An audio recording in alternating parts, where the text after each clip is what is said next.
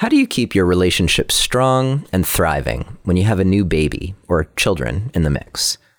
It's a classic situation where the attention that children require can introduce distance and tension to a relationship that was perfectly fine beforehand.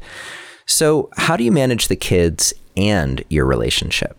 That's what we're going to talk about today. But first, just a reminder that Relationship Alive is my offering to you so that you can have the best possible relationships in your life. If you are finding the show to be helpful, please consider a donation to ensure that we can continue. Every little bit counts, and you can choose whatever feels right to you. To make a donation, just visit neilsattin.com slash support. And this week, I would like to thank Anne, Valerie, John, Kirthi, Susan, Jules, Rachel, David, Cynthia, Barrett, Molly, Julie, and Laura. Thank you all so much for your generous and, in many cases, ongoing support of Relationship Alive. If you haven't downloaded it yet, please grab my free communication guide that gives you my top three communication secrets that can help you have any challenging conversation and end up in a more connected, intimate place on the other end. To download the free guide, just visit neilsattin.com slash relate. And the guide is a little preview of my full Secrets of Relationship Communication course, which you can find out more about and grab if you visit neilsattin.com slash course, C-O-U-R-S-E. I think that's it. Let's get on with the show. Hello and welcome to another episode of Relationship Alive. This is your host, Neil Sattin. I think we've either seen it happen or maybe even experienced it ourselves. That the addition of a new life, a new being to a family can create big changes. And some of those changes are amazing and wonderful and life enhancing. And some of those changes can feel almost cataclysmic. And so we are here today to talk about how to navigate a new addition to a family, whether it be a baby or adopting an older child, or even if you've had children in your life for a while and experienced the impact of children on your relationship. We're going to talk about how to uh, steer your couple ship in a way so that you can strengthen your relationship and strengthen with each, with each other and with your children, and uh, hopefully have a little bit more jo- joy and a little less cataclysm. Uh, to have today's conversation, we have two very special guests. One is Kara Hoppe, who is a marriage and family therapist. And the other is Stan Tatkin, who you may be familiar with from being on the show before, the author of Wired in Love and Wired for Dating, among others, other books. And uh, together they have written the book Baby Bomb, a relationship survival guide for new parents. Because as we were chatting about before this interview started, there aren't many resources to help people not just navigate what's going on with a new baby, but actually navigate how that impacts their relationship and how to have a strong relationship despite all the ways that that the new addition or additions to your family might make the waters a little rocky. I don't know why I'm going with the sh- with the boat metaphor today, but it's happening. anyway, uh, if you are interested in downloading the transcript for today's episode, you can visit neilsattin.com slash baby and uh, Kara Hoppe and Stan Tatkin. It's a pleasure to have you here today on Relationship Alive. Mm, Thank you, Neil. Happy to be here. Great. Well, we're off to a good start. Uh, so, I, I sometimes like to do this, which is to start at the end.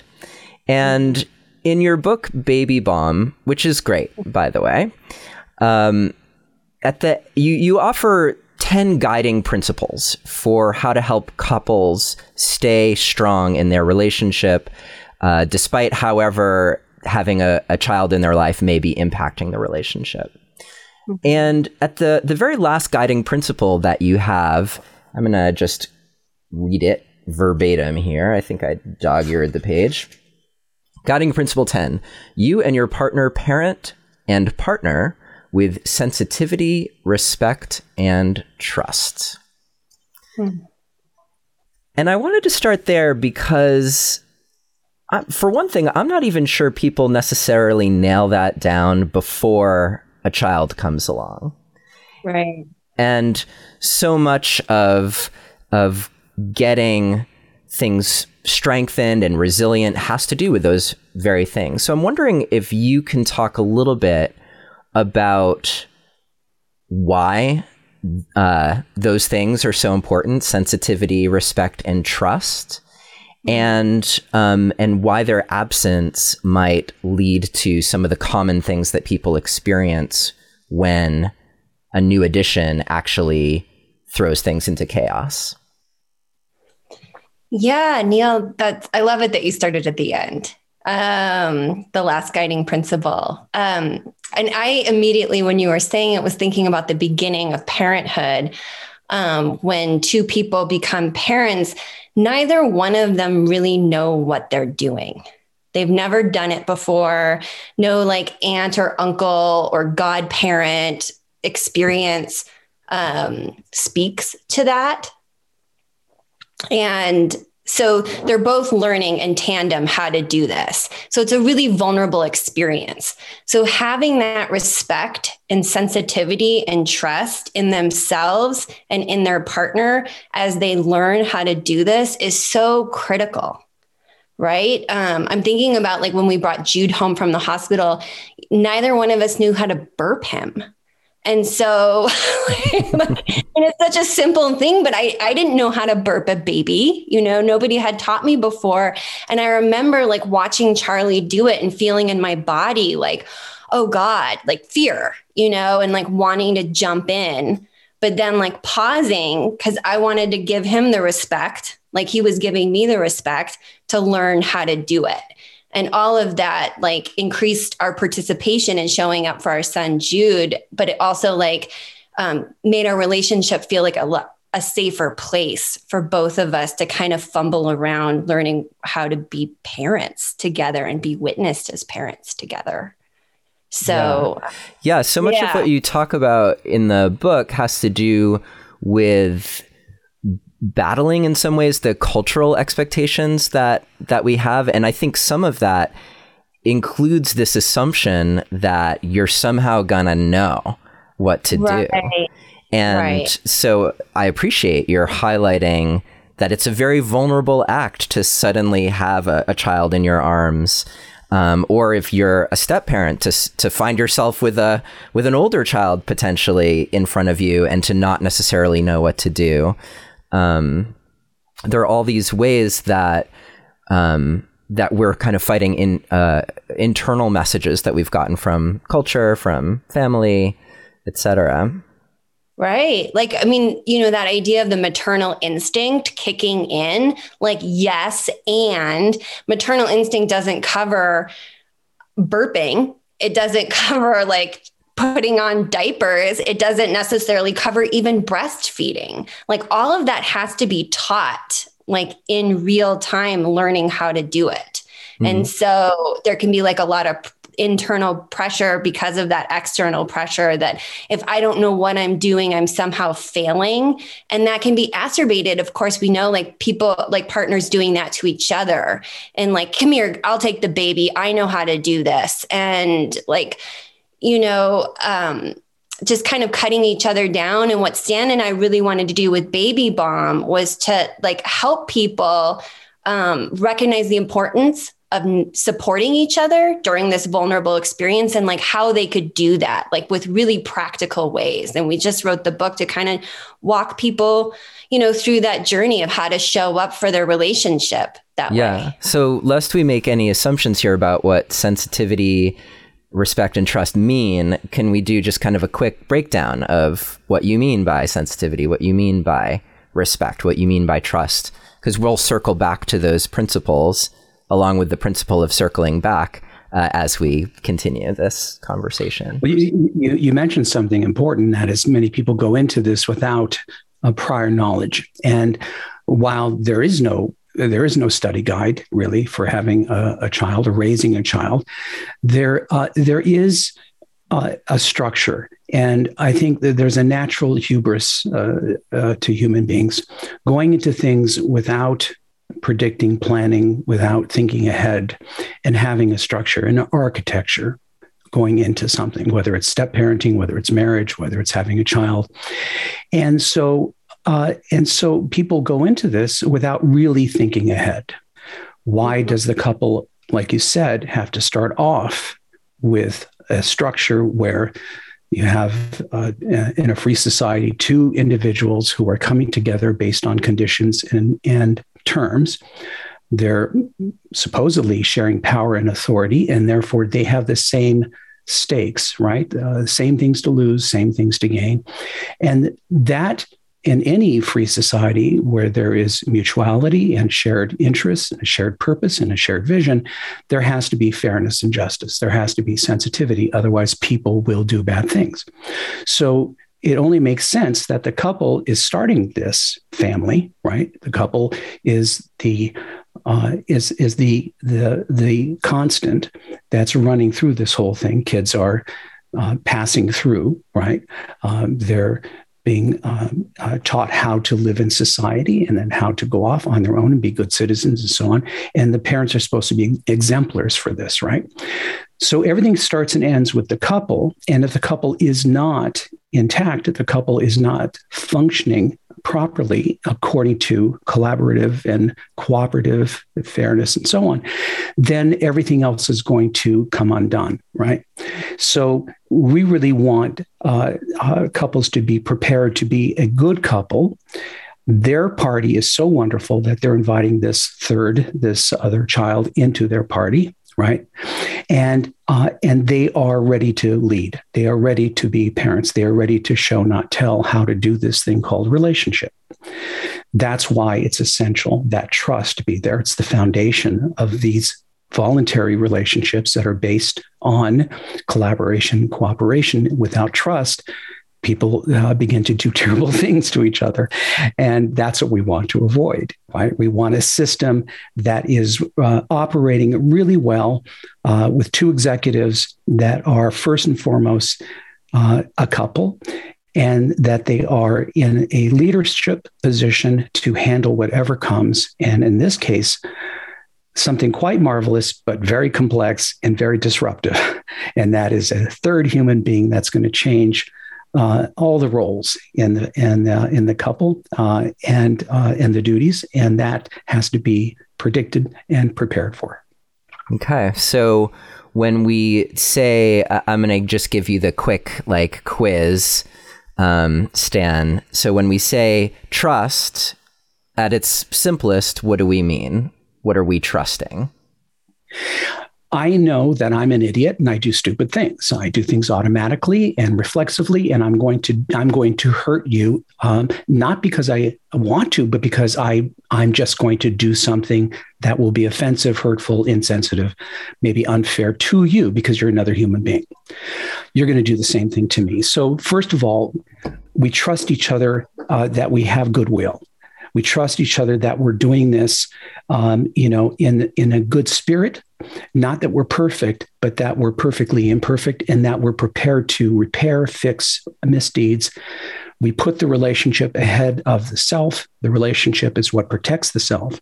Therefore, uh, therefore, if you feel I hurt you, uh, then I fix it. That's what builds trust. What erodes trust is the human tendency for uh, us, all of us, to protect our own interests under stress.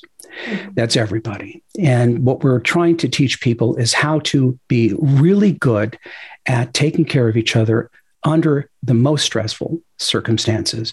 Otherwise, we always revert to our own self interest, and that is adversarial and that leads to war. And that's what we want to teach people uh, that all human beings have this proclivity, and we have to watch out. Right. So what you're saying is like that trust is like knowing yourself and having faith in yourself and your partner to overcome the challenges by being committed to the dialogue to like a process of repairing with each other. So it brings in like the sensitivity, which would be attunement to each other, of watching each other, giving each other like the benefit of the doubt, like you said, like recognizing that like most of the time when we hurt each other I like it's very unintentional. Like very rarely do partners intentionally hurt another per like their partner. Usually it's because like Stan was just saying that there's like they're scared and they're self-protecting. And then they go into that mode and the, and like the outcome is pain to the other person at the cost of the relationship. And so, and then I think about like respect, it's respecting your commitment that you've made to your like committed to yourself to be with this person even when they're being less than desirable to be around as they do the same for you knowing that sometimes i am you know with my husband less than desirable i get irritable and you know make all sorts of mistakes. But there's like a respect that we have towards each other and then the couples that we work with. I help them with that mutual respect.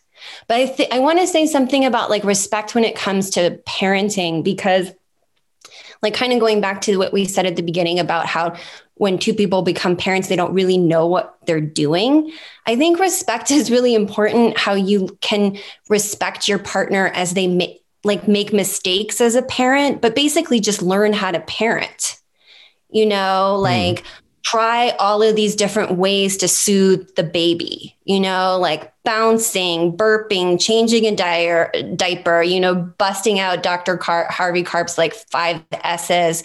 Like you like allow your partner, as long as you're sensitive and attuned to them, like they don't need relief from you, but they want to stay engaged to figure it out to build that confidence that's so important in early parenthood is building confidence from actually parenting. Mm. to like oh i can do this you know like my you know baby was upset and i was able to figure it out after multiple attempts. I feel like that's a level of respect too that is really important in early parenting of like respecting each other's learning curve Mm. You know, like I know, like when I was struggling with Jude, it would have felt very misattuned if Charlie would have jumped in and like been like, do this. It would have been, you know, it's such a vulnerable time. It's just like, and, you know, I like appreciated that mutual respect and really leaned on that. And I really, we wanted to highlight that in Baby Bomb about like, allowing each other to make mistakes in parenting, just and allow each other to make mistakes in partnering too. Mistakes are great. I mean, that's how we learn, you know? Yeah, to think of it as a team. You know, um, the model here is uh, what people do when their lives depend on each other. Other things that are different, differences fade away. Uh, they they have to do things for the mutual good. If one person goes down, the team suffers, right? And so this is a team of two. Uh, th- neither of them are experts. They're both improvising, they're both learning, and they're both working out the best possible solution at any given time for now. That's going to change because con- uh, conditions are constantly changing with child rearing. And so, again, the couple is a team. They're always doing the best thing that is possible in the moment given their strengths, right? Given their opinions or ideas, given their common vision to have a child that is healthy and and and uh, emotionally intact and a, a good citizen, all those things, right? They're working together, and that's I think the main thing about the book is a couple reorienting to a two person system of teamwork, fully collaborative, fully cooperative, with all the mistakes and bumping up into each other that they're going to do. But they have big things to accomplish. Um, and people sometimes uh, really do sweat the small stuff. Why do you think it's so common for couples to grow apart, even mm. though they're sharing in the joy of raising a child together? Uh, the, in my experience, uh, the couples uh, can be predicted to grow apart when they are drifting or when they have a tendency to drift. And these are generally people who are we consider on the avoidance side of the attachment spectrum. People who are on the avoidance side have a tendency to drift, and by that I mean lead separate lives, be siloed in, in a particular way. And whenever uh, people do that, they stop influencing each other and they start getting influenced by outside elements. It's just natural. And they'll drift and they'll start to get interested in other things. They'll, uh, they'll start to uh, find that they're pointing in different directions eventually. And so that's very predictable drift. Uh, and that can happen with the first child. They stop being a couple. They stop being uh, lovers. They stop being best friends. They stop working together. They divide and conquer. They start to assign uh, uh each other certain roles that are not really collaborative, but are uh, basically outsourced. And um, and they don't understand that they're they're setting a course that if they follow a, a logical line in terms of, of uh, trajectory, they're going to eventually dissolve. Yeah. I think yeah. so. I mean, go ahead. Go ahead.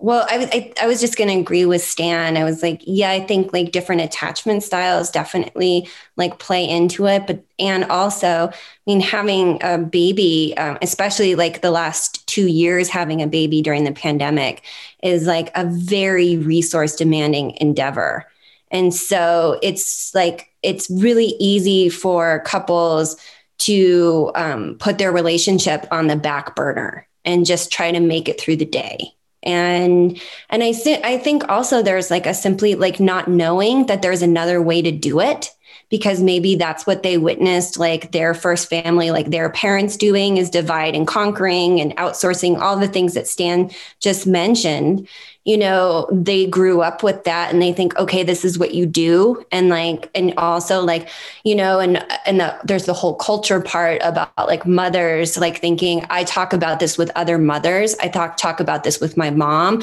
I make decisions with other mothers. I make decisions with my mom. I'm not inclusive to my partner. I think like some of it and again like i think like that's why we wrote baby bomb is because for anybody who didn't know that there was another way to do this just because of not having had that experience, we wanted to show people there is another way to do this. If you want to parent in a very, like Stan was saying, shared power, collaborative way with your partner where you're building something new and this is having a baby is such a great opportunity to do something like that.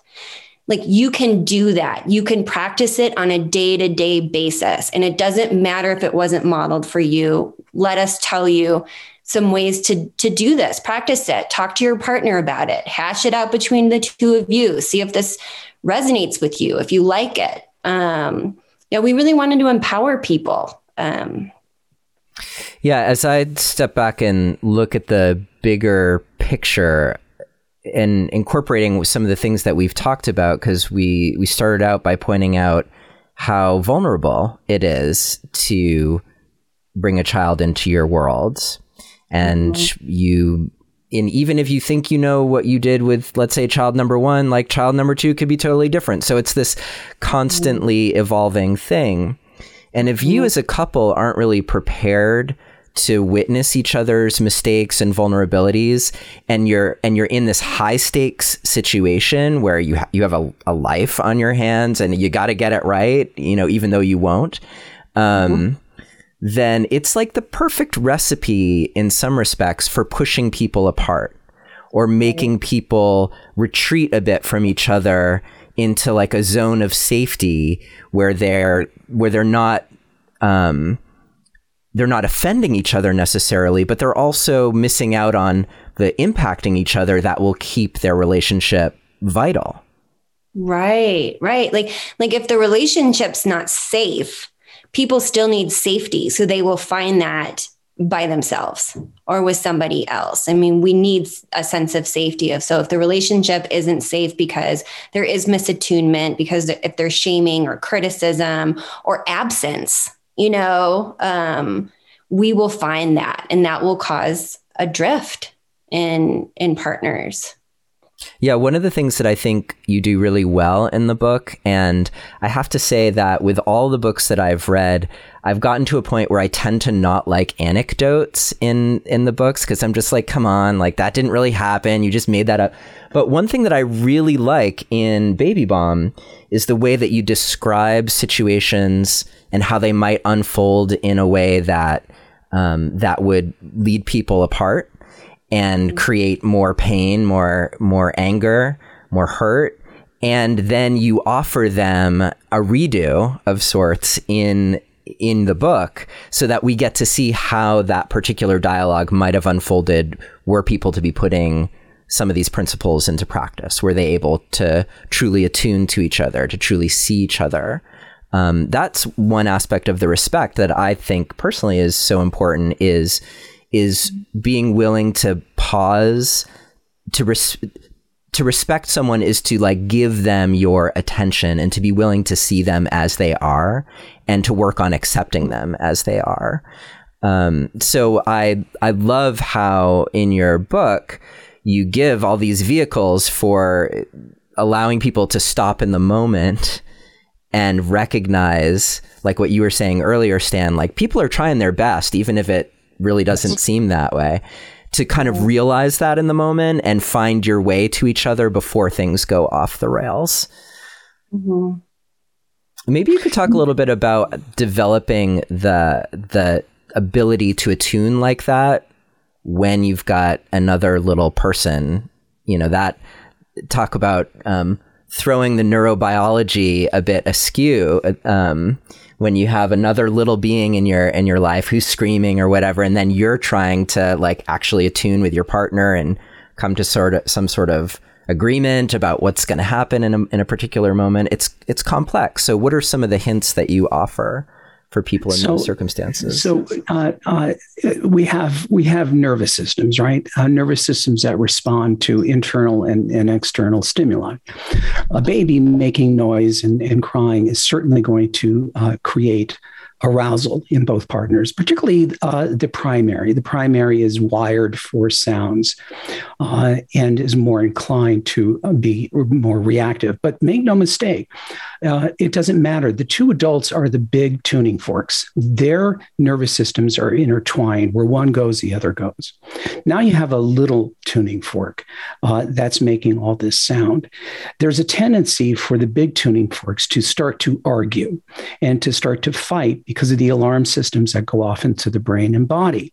And so basically, we want the sound to stop because the crying or the screaming is a threat cue. It happens to be a threat cue that the primary moves toward instead of other threat cues you move away, right? So, uh, and so first things first, the couple has to be able to uh, calm each other and the baby. There are lots of ways of doing that together instead of dividing and conquering.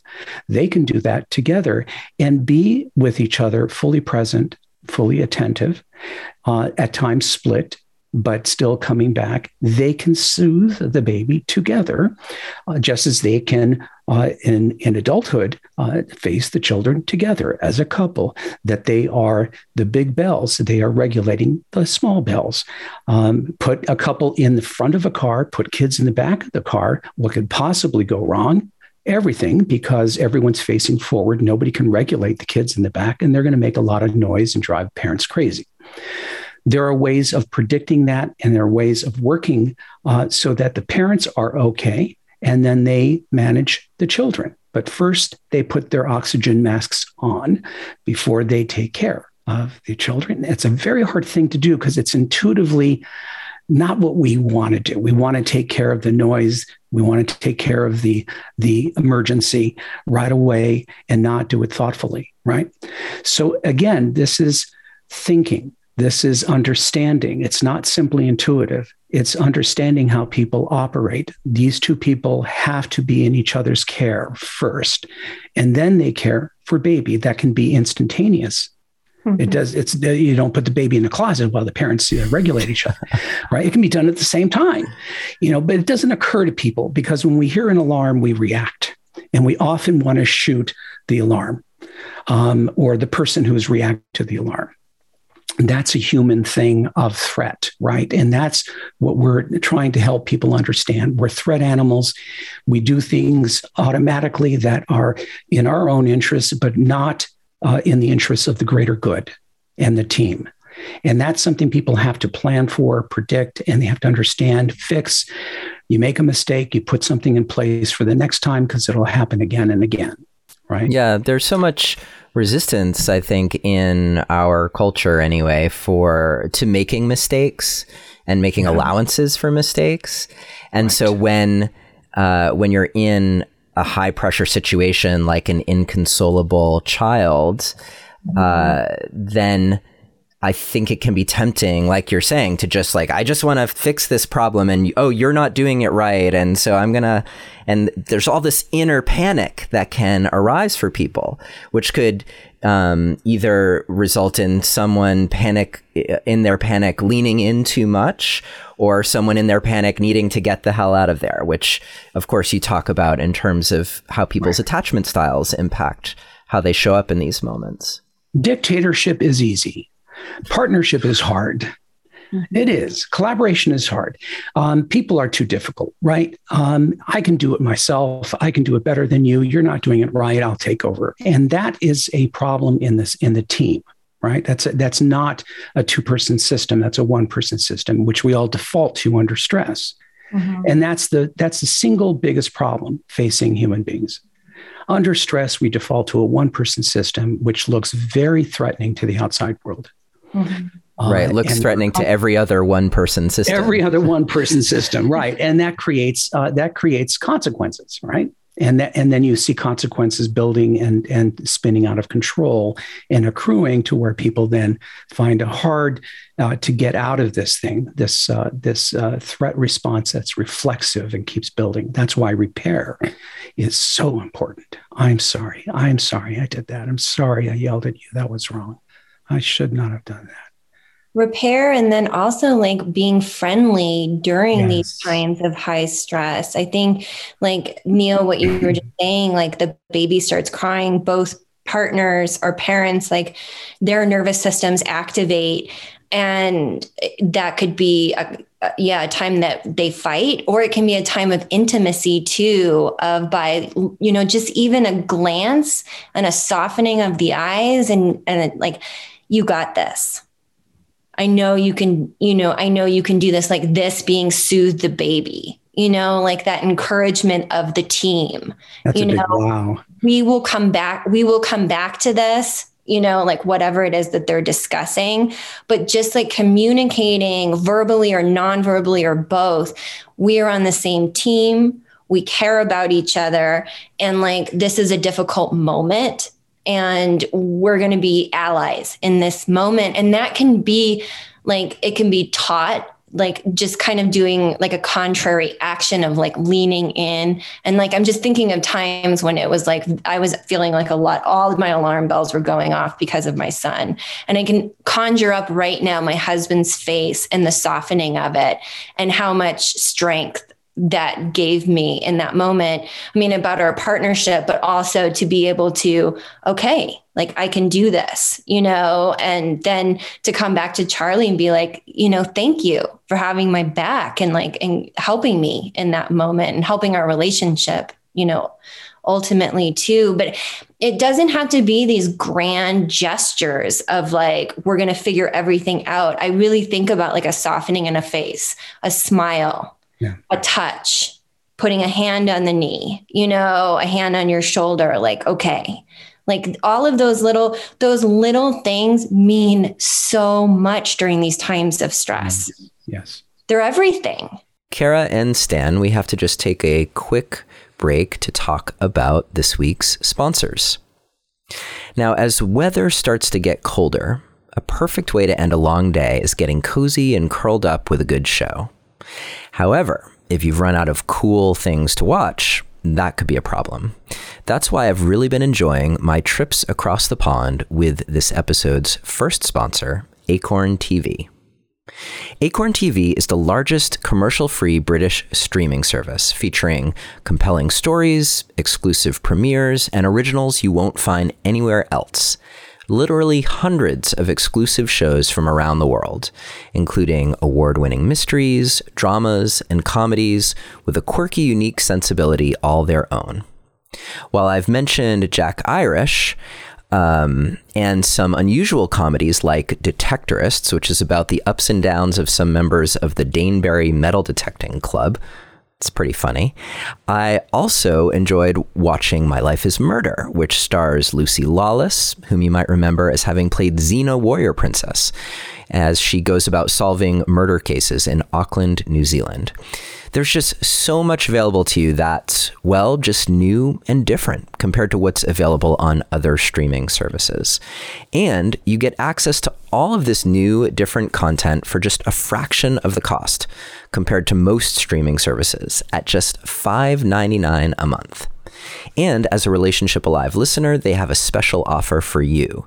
You can try Acorn TV free for 30 days by going to acorn.tv and using my promo code, which is ALIVE. You have to enter the promo code all in lowercase letters, just so you know. Um, it's case sensitive. So that's A C O R N acorn TV code alive in lowercase to get your first 30 days for free. Our second sponsor has been back to help you get the support you need from the comfort of your own home or your office or actually anywhere you are. Their name is BetterHelp, and I'm excited that they're continuing to show their support of Relationship Alive. BetterHelp will assess your needs and match you with your own licensed professional therapist.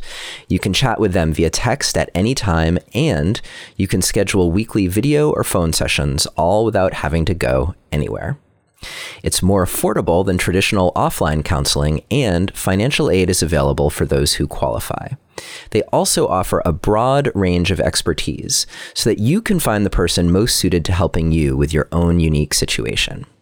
So, whatever you're going through, whether you're new parents or trying to work out how things are going with the children that are in your have been in your lives already, or dealing with stress or anxiety, anger, trauma, whatever it is that's going on, try out BetterHelp to help you move past the places where you might be stuck. To start living a happier life today, you can try BetterHelp and you can get an extra 10% off your first month for being a Relationship Alive listener. Just visit betterhelp.com slash alive and join over 1 million people taking charge of their mental health. Again, that's betterhelp, H-E-L-P dot com slash alive. And thank you to both Acorn TV and BetterHelp for your support of the Relationship Alive podcast. And now let's get back to our conversation with Kara Hoppe and Stan Tatkin. Yeah, and you you talk about how people can, uh, in less stressful moments, talk to each other about what those what what might actually comfort them in a stressful moment so that they can offer that to each other um, and then you also talk about the the tells um, what was kara maybe you could talk a little bit about your process of figuring this all out with charlie. I'm assuming that you you you had it all figured out ahead of time what your what your tells were how you were gonna show up for each no? I see you shaking no. No, no, no, no, no. I mean, we were solid. We were a solid like couple and team, and parenthood threw like a lot of curveballs to us.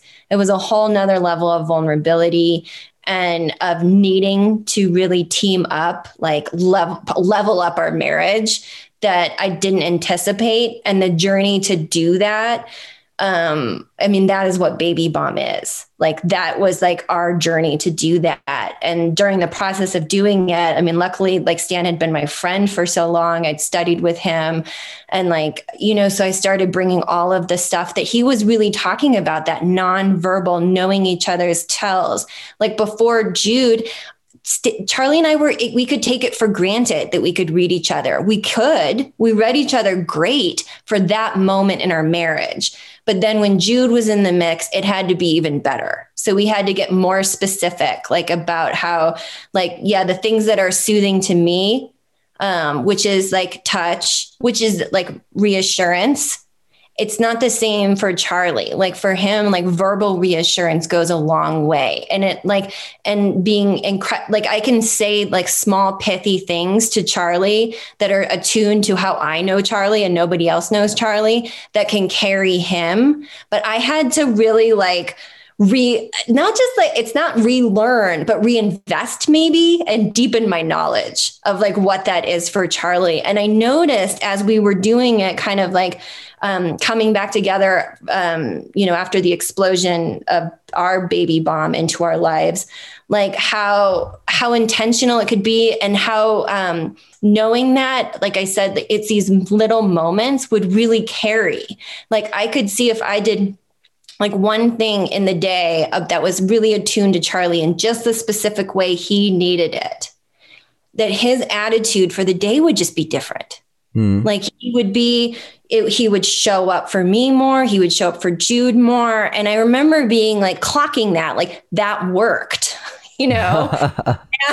so I'm going to commit to doing like that worked for both of us, the three of us, really, you know, and yeah. like I'm going to do that often. And like, and I noticed Charlie doing that for me, like how he would do the softening of his face and kind of get on my level and and do the touch. And like, so we and we talked about it, so it was t- intentional, but um, but we had to really discover it post baby, rediscover it post Jude, post baby bomb. Can I dovetail on that? Because I've seen them grow. I mean, they they became a very tight team, and and uh, because they had good bones to begin with, but they discovered, you know, with load bearing comes a whole different ball game, and and that's what we really want people to understand. This idea of leveling up.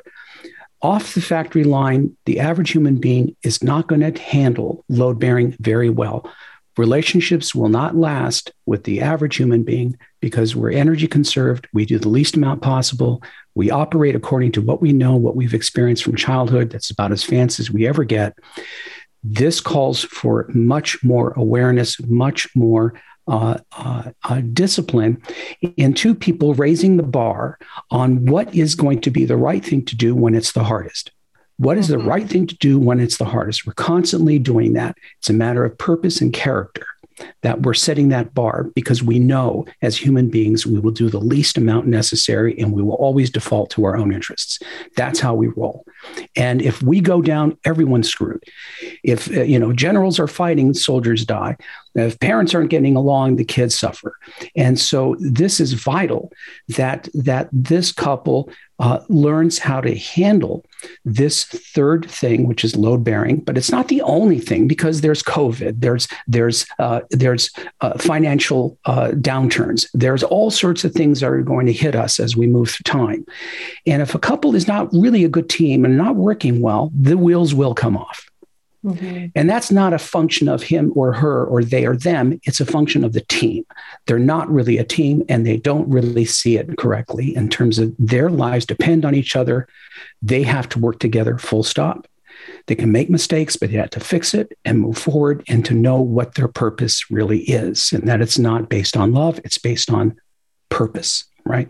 This is what we do, this is what we never do. And the testing ground here is this first child. Mm-hmm. It's one of many. Yeah. Mm-hmm. I'm wondering uh, if we can get specific here and talk about a couple things that I think are are pressing issues for a, a lot of couples in the midst of child rearing, um, and that's uh, what ha- what can happen with sex, and mm-hmm. also the concept of balance and fairness or equity parity in a relationship. Um, mm-hmm. Maybe to keep everyone listening, let's talk about balance first, and we'll talk about sex after. Uh, but right, those are the things where it's like people can feel siloed like and, and I've experienced this, you know, when I when my kids were young in particular, just that sense of like, wait a minute, I'm doing all the blah blah, or when was the last time you, etc. Um, and feeling like things get all askew, and sometimes that's even done um, from a from a, a, with a positive intent where where a partner might say, "Oh, well, I'm I'm good at this and they're not so good at it, so I'm just going to take that all on." And that could be parenting related and you talk about kind of parental gatekeeping in the book where you're like, "I'm just going to do all the parenting stuff," but the ways that that excludes your partner from being a team player, a collaborative with you. But that could be true of anything in that domain. It can get so out of whack and then people mm. get really resentful. So, what's a couple to do when they find themselves in that position? Well, I mean, you bring up a couple of different things there, Neil, because like immediately when I was thinking about like a lot of couples do that scorekeeping, mm-hmm. you know, like, um, but I'm immediately when the couples that I work with, or when this happens to me in my own marriage, I think like I go like a step below, like what's happening? you know, what needs are not being met here? That, like, all of a sudden I'm like tracking this or couples are tracking this. Like, I mean, it's like it manifests as a feeling of inequity, which maybe it is inequity. It certainly can feel that way. Mm-hmm. But also, like, what needs aren't happening? Is there a lack of connection? Is there an, a lack of emotional attunement? Is somebody not in the relationship, especially when it has a new baby, able to care for themselves? do they have time to exercise are they able to like have a few moments for themselves. Like when that's not happening i think that the scorekeeping can happen more so mm-hmm. um, because it's just an instead of you know we're so trained to like this like this isn't fair and it probably isn't you know? Um but it's so hard. I think people have a hard time identifying like our like the physical needs or even like below it like our emotional needs mm-hmm. like i need to be seen right now. I need for you to stop what you're doing and attune to me and see how difficult parenting is for me you know? And a lot of that happens like early in early parenthood um you know for birthing people um it's very difficult on the body giving birth um, and then if you're breastfeeding, that's very difficult on the body. And a lot of that is invisible, like certainly culturally, it's invisible. And then it can be invisible in the relationship. And then when things are invisible, it can feel like nobody's appreciating this. And mm. rather than being able to have that conversation of like, I notice I'm feeling insecure because I'm feeling unappreciated by the culture at whole and then by you that I'm like generously sharing my body with this person and completely tethered to them.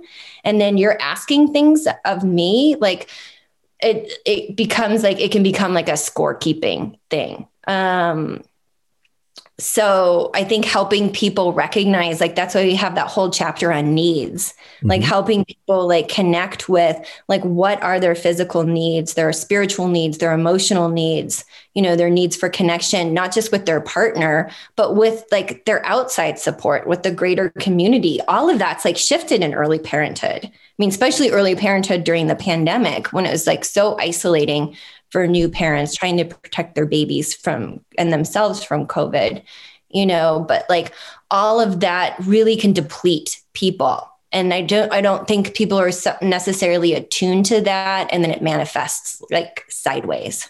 Yeah. Yeah. I like that. Just going deeper to this question of what are you, what are you, what do you need that you're not getting? And yeah. then you get a you get the opportunity to say well is this thing that i was worried about is that really the issue? Or is it something deeper? And i'm struck by in your book there were many times where i was like of course what what a couple needs to do in a situation like this is step back and be like what's really going on here right? Because a lot of it kind of boils down to that. People either kind of spin out in whatever's happening emotionally within them, and that, as we've talked about already, tends to drive people apart.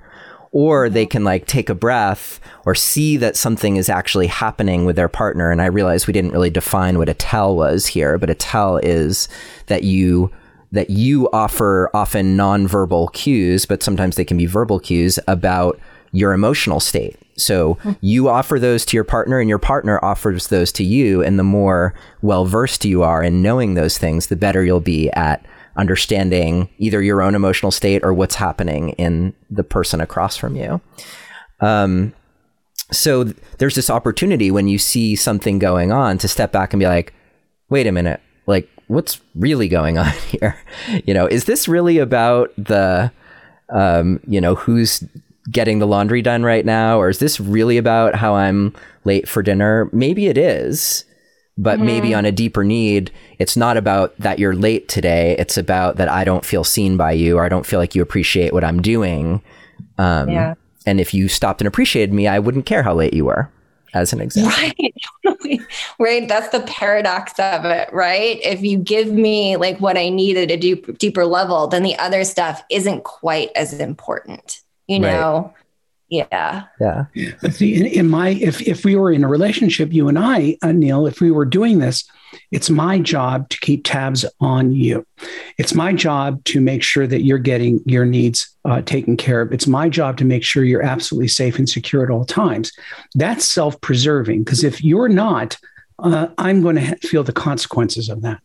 So if I'm doing that and looking at you and watching your tells and looking to see what you find uh, most soothing that I can do, um, you're doing that with me we're handlers of each other. That is the proper way to do it. Not to uh, for me to ask you what you want all the time, not for me to uh, ask you what would soothe you, but for me to know you. Just like I'm learning the baby, I don't ask the baby what do you want.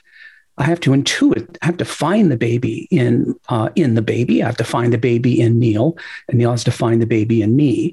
And our jobs are to minister or to serve each other. This is how we get taken care of. Um, and so it's more than just the techniques. It's it's an understanding. It's an orientation that we are in each other's care, and that's the way it works. It works best that way. We serve each other, and this way we get served. So I'm responsible for being your handler. I'm responsible for knowing how you work. Okay, so we have to You're talk about that a minute before we yeah. talk about sex. Um, Goes because into that too. underlying all of this, I think, is this sense of operating from a place of generosity. I'm going to mm-hmm. generously pay attention to you, attune to you, create safety for you, care for you. And hopefully, you're doing that for me as well. If or we're ha- or we'll have a problem. Yeah, I wouldn't. Hopefully, I would no, say it must happen it must happen. Both partners have to jump in equally into the deep end. Otherwise, this doesn't work. Nope. Right, right. So, because this is so important, and because I think a lot of people listen to this show because they're not in a situation where both people are being generous. Mm-hmm. How would you how would you approach that in your relationship if you felt like, well, I'm doing a great job paying attention to so and so, but I do not feel that being reciprocated? Then we have to have a come to Jesus, sit down and say, "This is uh, you, are not somebody I want to be in the foxhole with. Uh, you're not uh, you're not somebody that uh, makes me feel safe. You're not playing the same game I am. Let's talk about what we want and are we really on the same page? And if we are, you got to start doing something." Yeah, I guess it's like Stan, what comes up for me hearing you say that, it's really being accountable, accountable yeah. to the choice that you made in being a partner with this, with whomever you picked. It's mm-hmm. like practicing accountability every day, even when you don't want to, just like we all parent every day, even when we don't want to. We all partner every day when we don't want to. I mean, that's because you're making an investment in something bigger than you. Right. and yeah and I think a lot of people, like, you know, we talked about this at the beginning, and I just want to say it again. I think a lot of people don't have that kind of partnership, not because, uh, like, no i mean I, I, after saying accountability then in the second breath saying no fault of their own i feel such a generosity or empathy towards that because if you didn't know that it was possible to do this how would you know? And that's why it's so important like that i, I really appreciate the opportunity of being on this podcast to be able to talk about this. Like this is not the first family i was modeled or my husband was modeled like we didn't see our parents sharing power equally and caring for each other equally. We, I didn't know that that was like a possibility. So, any listeners listening that don't have this right now, it doesn't mean you can't. you have you know do like what stan said like talk to your partner like i would i would like to talk with you about maybe doing this differently than we have before this is how i think it could benefit us and our children if you know what do you think? Let's discuss this idea together and see if we can if this feels like something that could work for us and kind of holding it in the sense of like we're pioneers. We had weren't we haven't seen this. We don't see it very much in the culture either. And so but but that also doesn't mean it's not possible. It entirely is and this can be learned it doesn't have to be modeled. And once you learn it then then you're teaching your children it. Then they grow up and they're like well this is what this is what i think relationships i think relationships are supposed to be fair. And you're not being fair? Well then we got a problem. You know it's a, a, different orientation. And parents are in a very unique opportunity to make some really big rippled changes you know for, for their children future generations and for themselves and and like i said it just i feel like really hopeful about it because charlie and i learned how to do that and stan and i for like our you know in our clinical work this is what we do with couples every mm-hmm. is help them like little step by little step by little step make these changes. And I can say with confidence that there is no other system that will work. There is no system that's sustainable. um, if anything is too unfair, too unjust, it won't last. if it does last, that's when uh, people are miserable and unhappy and trapped. Uh, there is no way to sustain a long term relationship uh, unless it is uh, absolutely fair and just and, uh, and collaborative and cooperative. Um, uh, it, it can't work. And it never has worked across uh, the history of civilization, whether it's a company or whether it's a community church or a community or whether it's a, a country. you know, as soon as people are feeling that there's a have and have nots, people start to rob and steal and people do bad things and people fragment and split off. Um, unless there's a dictatorship right? And so here we're only dealing with two people. What's their excuse? What's their excuse for not working in a way that's collaborative and cooperative? Uh, there is no excuse, actually. So it's not an option. It has to be done. It's hard. And I can attest to that every day. It's hard, uh, you know, but it is worth it. It yeah. is absolutely worth it. Kara, I liked what you said about how pointing out if someone has first doesn't have the idea that it's even possible, like talking about it as a possibility, and 2nd mm-hmm. um, seeing it from the perspective of this will benefit both of us. Here's how this approach might benefit you. Um, mm-hmm. I could see that uh, in any system where there's kind of a war for resources, that part of why that's happening is because people don't believe that they're going to get taken care of if they're not fighting, right? So, so being able to to depolarize in a way, um, and and and see how oh, like actually, if we are working collaboratively, if we're being generous with each other, that's like a positive feedback loop where yes. things get better and better. Um, I would imagine that most people in that more conflicted situation, they feel it. And and in my experience and the experience of people I've worked with, I think, and people who listen to the show, it is that sense of, well, we're here and we don't ex- entirely know how to get out of it we don't know what the path forward is. People would know if their lives depend on it. If bullets were flying over their heads, they would know. Um, uh, people that I, I have worked with that are uh, that are uh, uh, homeless or people who are mentally ill, they do it. They know their lives depend on each other. They do not have these fights uh, people in war torn areas, people who are in the foxhole, people in the military have to worry about the partners to their left and right. They don't worry about this stuff. They know their lives depend on each and every one of them. Uh, uh, they understand what's important. In the couple world, this is non existent. Uh, the couple is the only union that doesn't seem to get it, that this is not a luxury.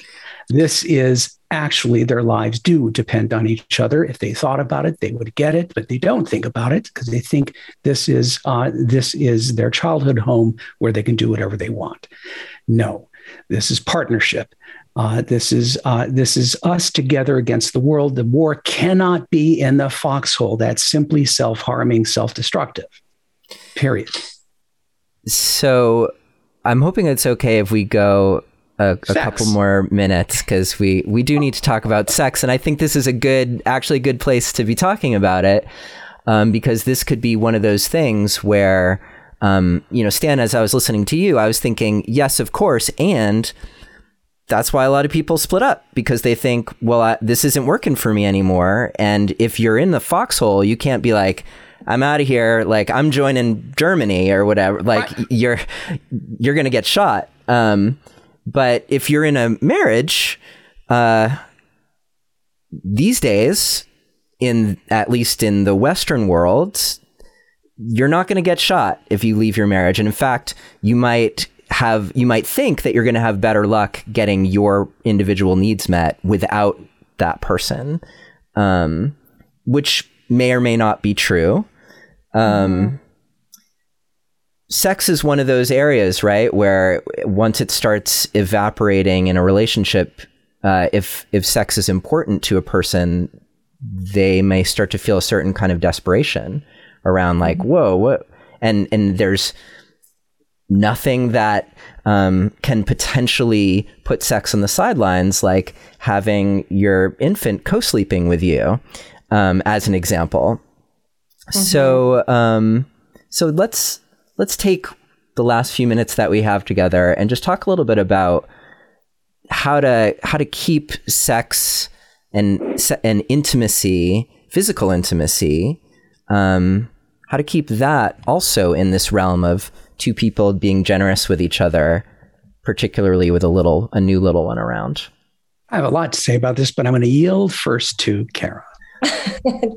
you do have a lot to say about it. I want to, I can't wait to hear what you have to say. I, I think about this a lot. I've been writing about it a lot, a lot of articles lately about sex specifically, and because people are desperate to hear about it because there isn't a lot of talk about how much our sex lives change after mm-hmm. having a child you know there for birthing people there is potentially birth trauma there is healing that needs to happen regardless of trauma um, sex might need to be redefined after having a baby for a while. It might not be like penetrative sex. Um, it, and it's going to be different. And so um, and people are th- this is a very tender area for people understandably. And so, um, you know, I think just having like a conversation about it in of itself so people don't feel alone and shame about like our sex life was destroyed or we have sex only like a handful of times since our child was born. I mean, the research says that that's like the majority and this goes down both genders. You know, both genders are saying like after the birth of their first child that they're feeling sexual dissatisfaction. So it's I mean, if that's happening to you, you're part of the majority, you know, first of all. And I think it is because, like, um, you know, for example, with birthing people, I do think that the the birth in and of itself is so important to talk about it with your partner and with others and have a healing experience within your own body however that baby came into the world um, that that's really jumped over. You know, if we think about like for birthing people that they get one appointment at six weeks, that's like okay now you're ready to have sex. It's in, it's not intimate in and of itself. It doesn't recognize what happened to your body and what's happening to your body continue to. And so then they come home and like they're not talking to their partner about it and that in and of itself can make a divide. And I think that there's a lot not talking about because they simply don't know that it's helpful to talk about it. Like the non birthing partner checking in on the regular, not specifically about sex, but about the birthing partner's body. How is your body? How are you feeling about the birth? You know, like how, how is the healing journey? Can I pour you a bath? Can I do things to fit, help your body physically? I mean, that really helps. I mean, that's intimacy right there. That's going to build trust. I'm seen here with this person. You know, I don't have to hide that I just had a baby, which that's what our culture wants us to do is to pretend we didn't just have babies. And then we're like, I got my body back, I got my sex life back. I mean, that's completely, uh, you know, irresponsible to do to not just birthing people, but to couples. Mm. You know, when both partners are impacted by this, even the non birthing partner is impacted by this, when it's a completely unrecognized event. And so I guess by recognizing it and really empowering a non-birthing partner to know how to be attuned. And again, this wouldn't be by instinct. This is where like psycho- psychological education comes in. By knowing like, you know, ways to help out their birthing partner feel at home and safe in their own body again. And like and appreciating their body not asking them to go back to the way they were because that's asking a, birthing person to do something that's impossible. Mm. their body has changed. That body is done. It's over. There's a new body that both partners can get to know together and that's the journey there right? And like that's not necessarily and i mean and that's sexy. That's redefining romance you know? Like you have a new body and so does a, non-birthing partner's bodies are always changing. I mean we were talking about at the beginning of the podcast time is moving forward and we don't have to fight that we can you know be inclusive to that reality and really be attuned to that reality and support it and support finding a new sex life again however that looks like you know to both partners that is like inclusive of both partners needs enough you know the need to heal and the need for for touch you know it's important for both people so yeah. i'm i'm really appreciating what you're saying about how the the actual physical experience of birthing is and and what happens after that is overlooked a lot of the times. And i think what i'm hearing in in what you're saying that really is standing out for me is what an opportunity it is if people are not um, letting say too much time go by but if they feel into the fact that okay we we actually have a responsibility as partners to be to foster our intimacy and to mm-hmm. recognize that it's going to be different now but that doesn't mean like we're just putting it all on hold it means now that there's a baby here, as an example, we're going to find ways to to still give each other pleasurable experiences that actually match where we are currently at, where we're not trying to be what we were prior to, but where we're actually paying attention and attuning to each other and asking like what would feel pleasurable to you. And it may be that a birthing partner needs a bit more restorative time than the non-birthing partner and yet I still am hearing that there are ways that they can show up for each other that that offer them um, a deepening of of intimacy and finding pleasure in new ways while they recalibrate based on all the changes that have happened. Mm-hmm. I will condense what I was going to say into just this just this one thing. Growing up and moving through time is about being able to grieve as we move towards greater complexity. That means that we're constantly adapting to the realities of life. We are in the present moment. We are what we are today, not what we were yesterday and not what I thought I had. That is how we move through time together. And we're in the present moment, making love for who we are at this moment. It is not about sex per se. Uh, can be about orgasms, but it's but this is about making love. This is about two strangers who will always be strangers, constantly trying to get to know each other, and that's lovemaking. Mm. Uh, and that takes two adults knowing that they're constantly losing things as they're gaining new things. But are they aware of what they're gaining, and is, are their eyes on the ball, or is it always looking over the shoulder into the past? Mm-hmm. That is the big mistake that most people are making.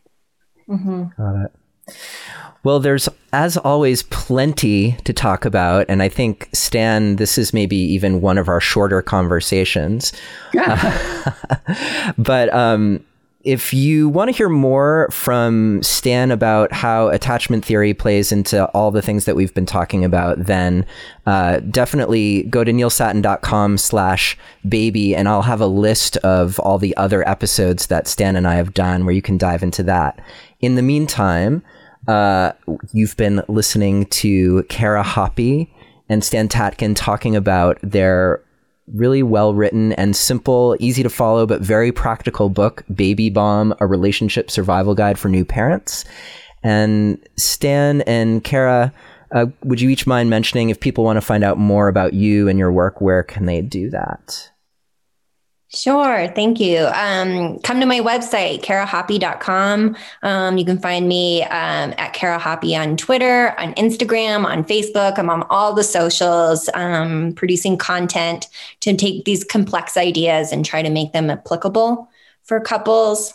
Um, and then I'm also teaching um, retreats for based on the book for parents, expecting parents and parents of all ages um, to practice these principles and bring them into their partnership. And that's on karahoppe.com as well. Great. And and just to Hoppe is spelled H O P P E for people looking for karahoppe.com and take it away, Stan. Where can people find out more about you? And if people want to, uh, to reach me uh, at the PACT, P-A-C-T Institute.com. If you're interested in training as a therapist, uh, we offer trainings around the world. If you're a couple and you're interested in couple retreats, my wife Tracy and I do couple retreats again around the world. That's where you can find me. Also, Dr. Stan Tatkin anywhere on social media. And it Aww. is a pleasure to have you both here with me today. Thanks so much for taking the time to to share your collaborative wisdom about uh, how to how to survive and thrive in a relationship when you've got little chitlins in the mix. Always a pleasure to be yeah, with you. Thanks for having us. Thank you. Okay. Thank you for listening to another episode of Relationship Alive. If you like what you've heard and want to make it easier for other people to find out about us, please take a moment to subscribe to our podcast and to rate and review us on iTunes. If you have questions or comments or want to continue the conversation, you can always join our Relationship Alive community Facebook group. And for more information about today's episode, visit us online at neilsattin.com slash podcast. Or you can always text the word passion, P-A-S-S-I-O-N, to the number 33444 for more information. Finally, do you have a burning question that you're hoping we can have answered here on Relationship Alive, either for a future or past guest? Let me know and I'll see what I can do. Take care and see you next time.